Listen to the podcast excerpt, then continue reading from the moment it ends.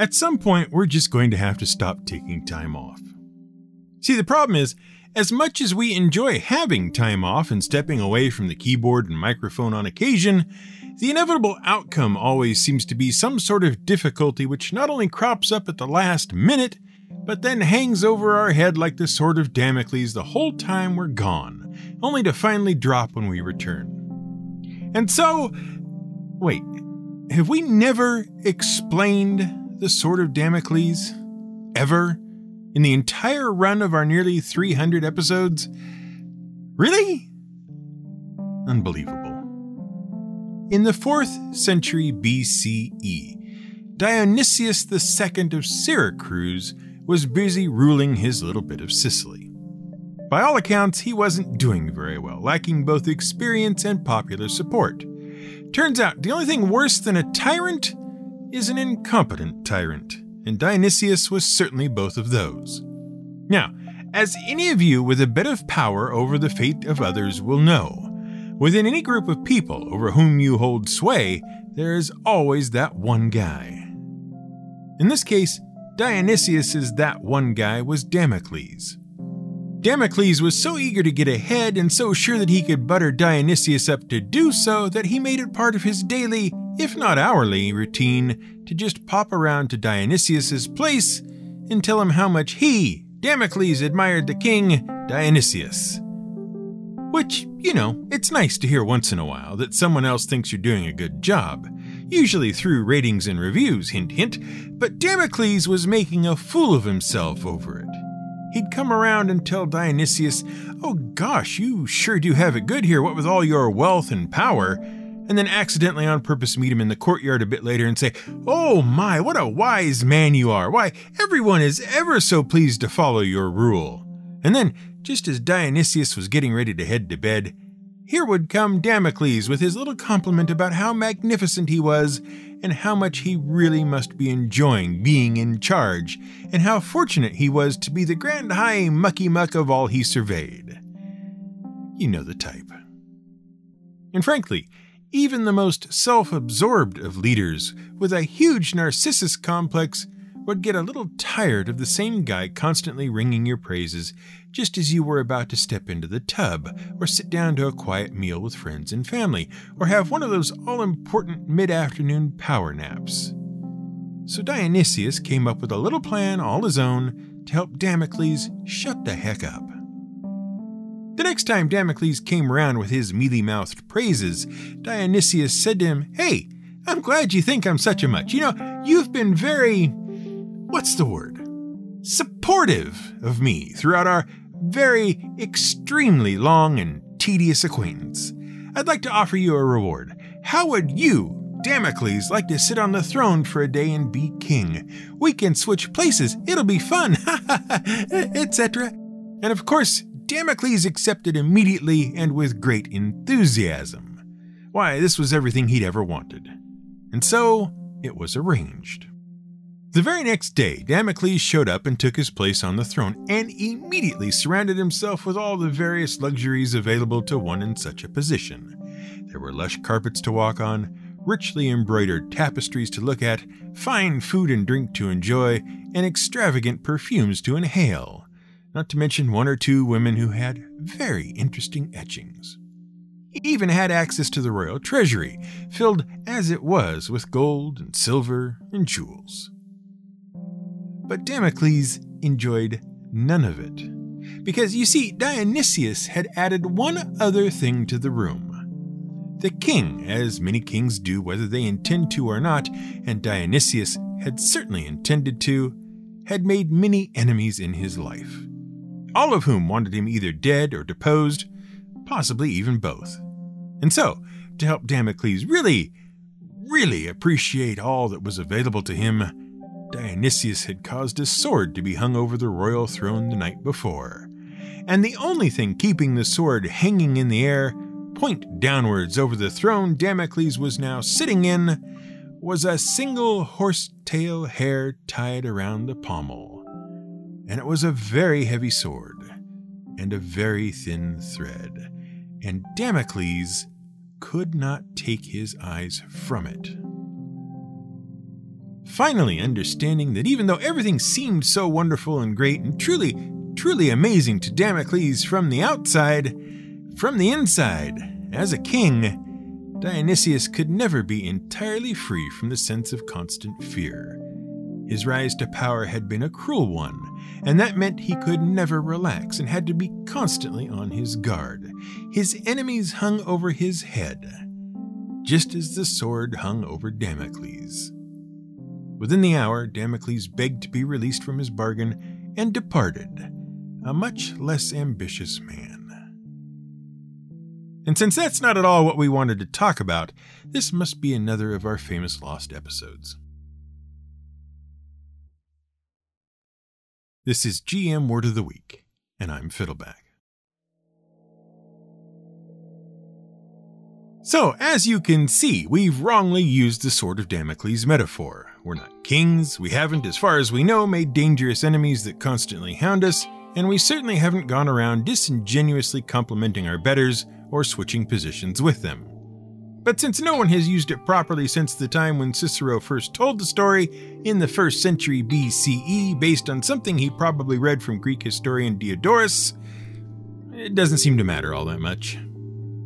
All we really meant to explain was that every time we go on vacation, there seems to be some sort of disagreeable task waiting for us upon our return home. It makes it very hard to create episodes of the show. To pick a totally random example, if when you are meant to be relaxing and recharging, you are instead dealing with the manifold problems of everyday life that you were meant to be getting away from in the first place. Which is how you end up with one of our world famous, no, really, world famous, lost episodes. Well, that and the fact that there are lots of little tidbits that don't make it into the regular show for one reason or another. Lately, though, it's mostly because we can't maintain focus enough to fully research something into a full, unique, standalone episode before something else intrudes rather rudely on our thought processes. At that point, the only thing to do is take all the scraps and leavings of both our earlier research and our scattered brains and sweep them into a big pile so we can all see the mess that's been made of things. One of the first things we ran across when sifting through the detritus on the floor was the word, or rather words, genius loci, or translated out of Latin, the spirit of a place. And to be honest, Genius Loci has been sitting around a long time waiting for us to do something with it. Unfortunately, the longer it sits undisturbed, the more likely it is to become dangerous. Which is exactly how Dungeons & Dragons 3rd edition treated it. In the epic level handbook for that edition, which focused on D&D gameplay for powerful characters who had advanced beyond level 20 and were seeking new challenges and greater rewards, the genius loci was presented as a creature of no intelligence but massive impact. See, at one point in time, it was popular to assume that D&D fighters mostly just wanted to hit things and were little interested in the niceties of life. They never took time to smell the roses, as it were.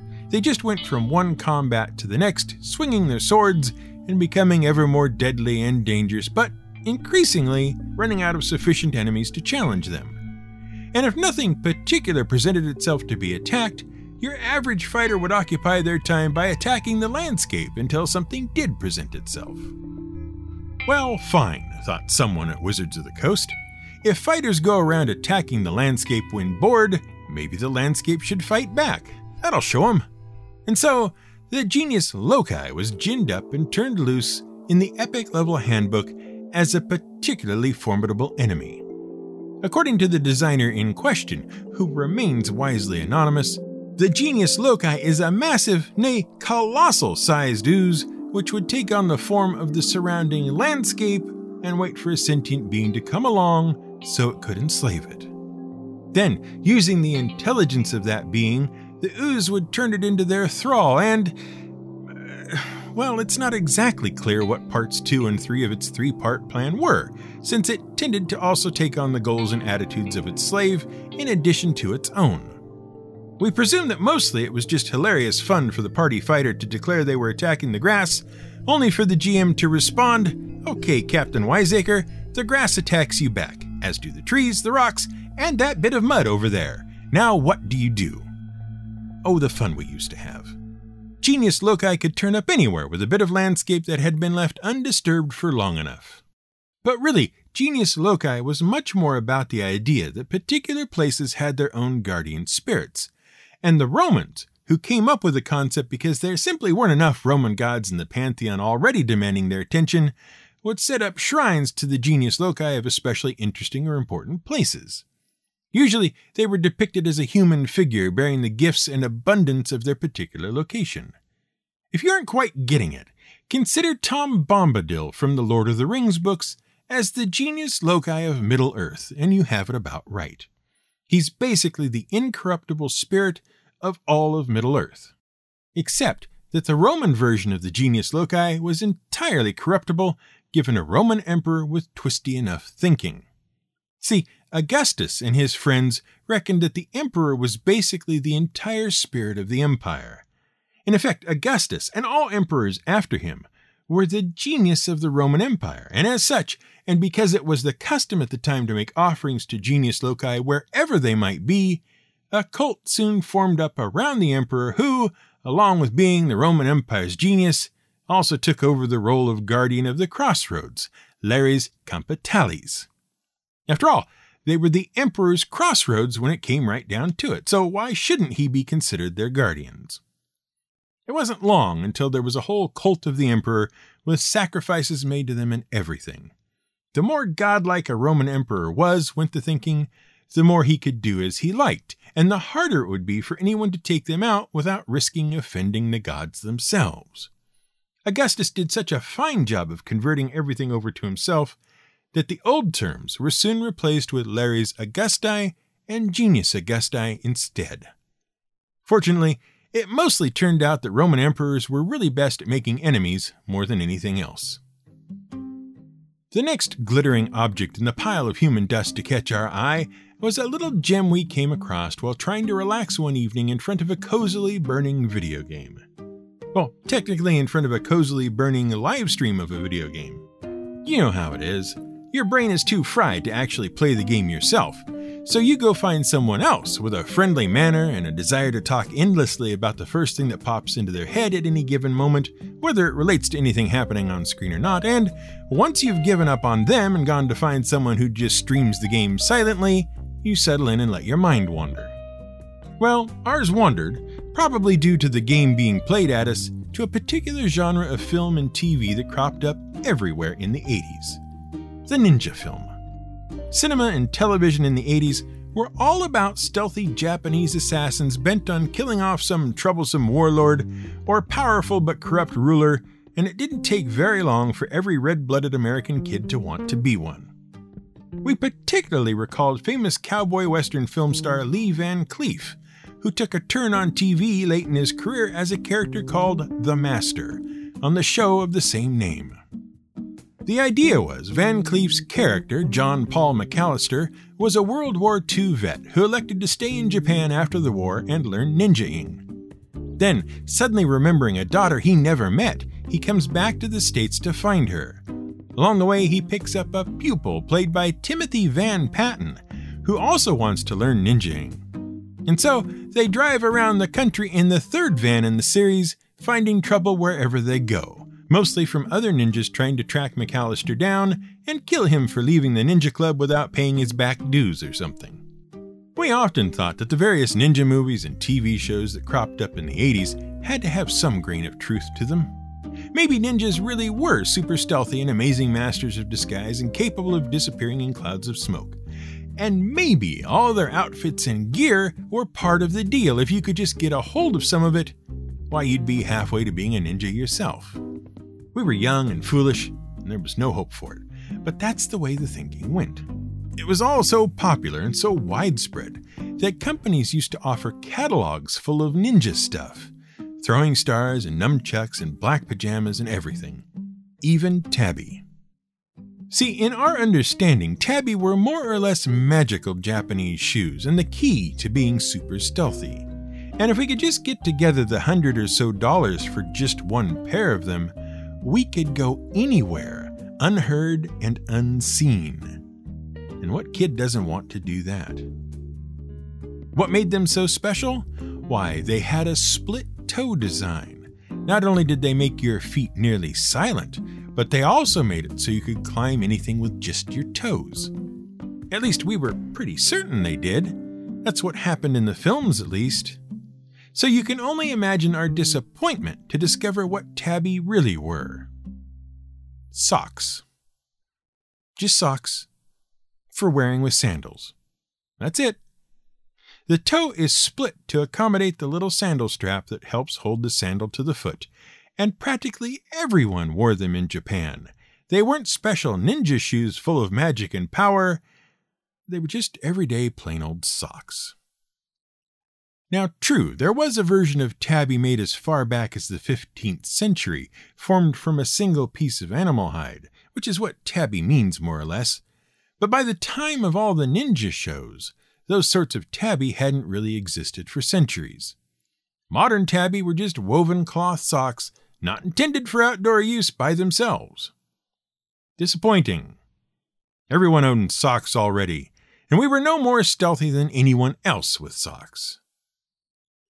Unless you know about Jika tabi. The problem is, Jika tabi are even less authentically ninja than regular tabi. In 1922, brothers Tokujiro and Shojiro Ishibashi, who founded the Bridgestone Tire Company, invented the rubber soled tabi. Gradually, these evolved into a solid outdoor shoe that today gets used in much the same way as your favorite pair of work boots does. They turn up on the feet of construction workers, rickshaw pullers, and farmers, and come in much more sturdy versions made of tougher material that often incorporates a steel toe. They're still split toed, but their ninja heritage is, without a doubt, non existent. However, that hasn't prevented Western martial arts dojos and Hollywood films from trying to encourage the martial arts ninja tabi connection. Nor has it prevented us from laughing up our sleeves at everyone who went nutso for those shoes, in which each toe was individually secured in its own little pocket a few years ago. We've been there, buddy, back in the 80s. You go on and have your fun. So, as you can see, even in our supposedly idle moments, our brains are working away feverishly, looking for anything that might turn into the next episode. And sure, frequently we find it, but equally frequently the outside world intrudes upon our inner research assistant with its own demands on our time and concentration, so we find ourselves arriving at episode creation time with no clear idea how we're going to proceed. Things are just too jumbled up for us to know where to begin, or on what, or even how. And then we get a bit desperate. Which is why we took notice when our number one fan had a particular reaction to a particular name. Not once, not twice, but three times on three separate occasions. Let's call it a snort of derision. Born sometime in the early 1100s, Eleanor of Aquitaine was the oldest child of William X, Duke of Aquitaine, and boy was she something else. For starters, her father made sure she had the best possible education available to her, even at a time when the education of women, no matter their status, was pretty well limited to basic household duties. Not so Eleanor, though. She received training in arithmetic, astronomy, and history, along with the usual batch of domestic skills. She was instructed in conversation and dancing and learned to play games like backgammon, checkers, and chess. She could ride and hunt and even excelled at hawking, and rather than being the typical woman of the time who was shy and retiring and stayed out of the way, Eleanor was intelligent, strong willed, and extroverted. When her mother, and younger brother died in 1130, she became next in line to inherit her father's duchy, all of Aquitaine, the richest and largest province of France. So, when her father left her with the Archbishop of Bordeaux while he went on pilgrimage and then subsequently died, 15 year old Eleanor suddenly found herself not only fabulously wealthy and powerful, but also the most eligible bachelorette in all of Europe. And the important thing to remember is that as far as all her potential suitors, and there would probably be many, were concerned, it was perfectly proper to kidnap your intended bride in order to seal the deal and thereby gain her title.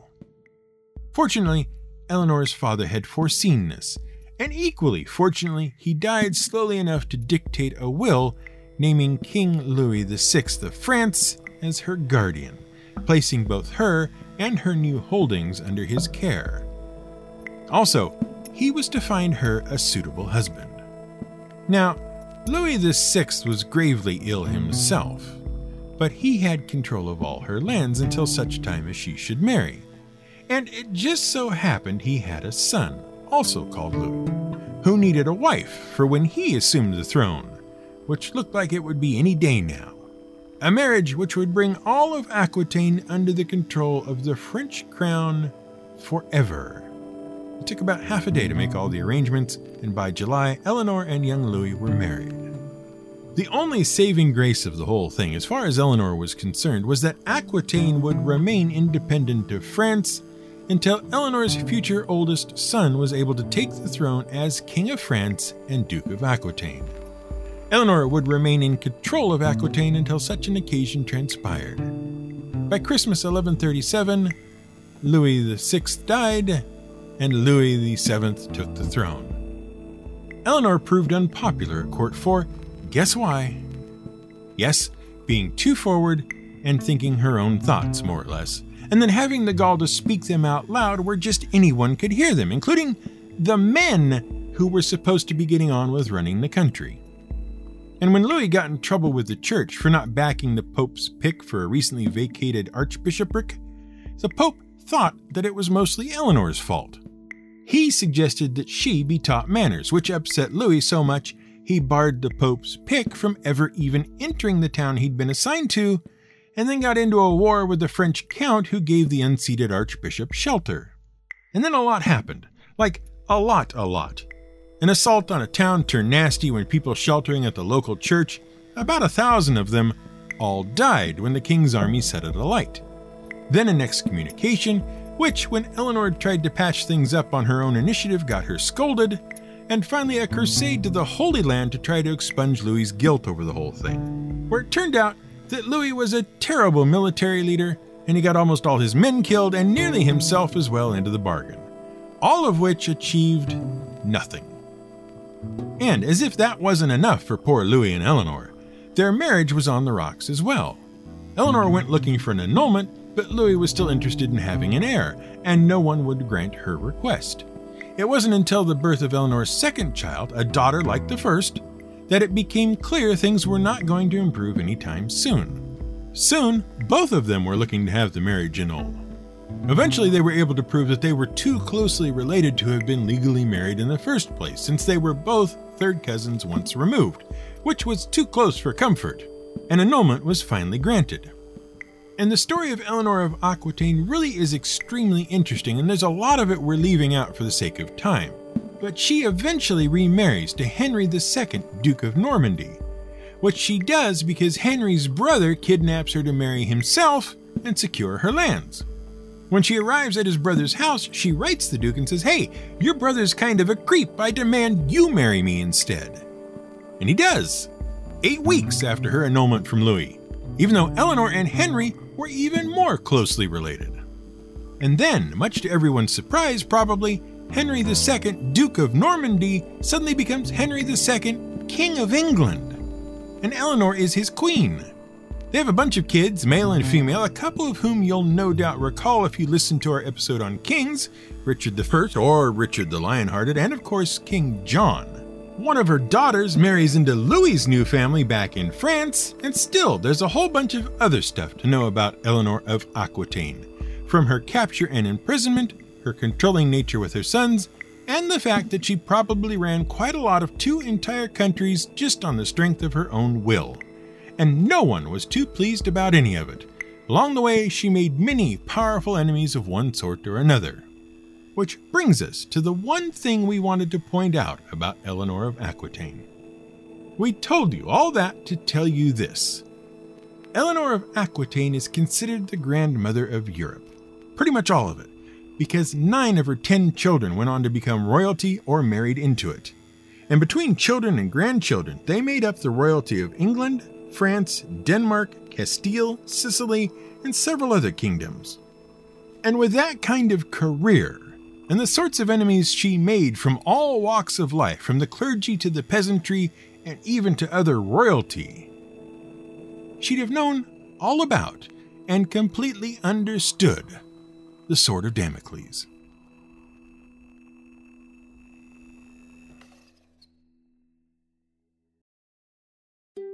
Thanks for listening to this episode of GM Word of the Week. We've got a couple of quick announcements for you. If you haven't heard, we're switching to a fortnightly schedule. That way we can produce both GM Word of the Week and our sister show, Folkliar, which we hope you've checked out. So look for us again in two weeks, and in the in between weeks, enjoy Folkliar. Also, we've begun shifting our method of support away from Patreon and towards Buy Me a Coffee. Partially, this is because we want to bring everything we do under one umbrella, and Buy Me a Coffee has an umbrella that seems to understand our needs better than Patreon. Mainly, though, Patreon isn't what it used to be when it comes to supporting all its customers. So, if you would like to help support this show and also support everything else we do, check out our Buy Me a Coffee link in the show description. It's very flexible and far more accommodating for you than Patreon. Got questions about it all? feel free to drop us a line. This episode was researched, written, and produced by Brian Casey. We suppose it was more the penknife of Damocles. Music was provided by Blue Dot Sessions.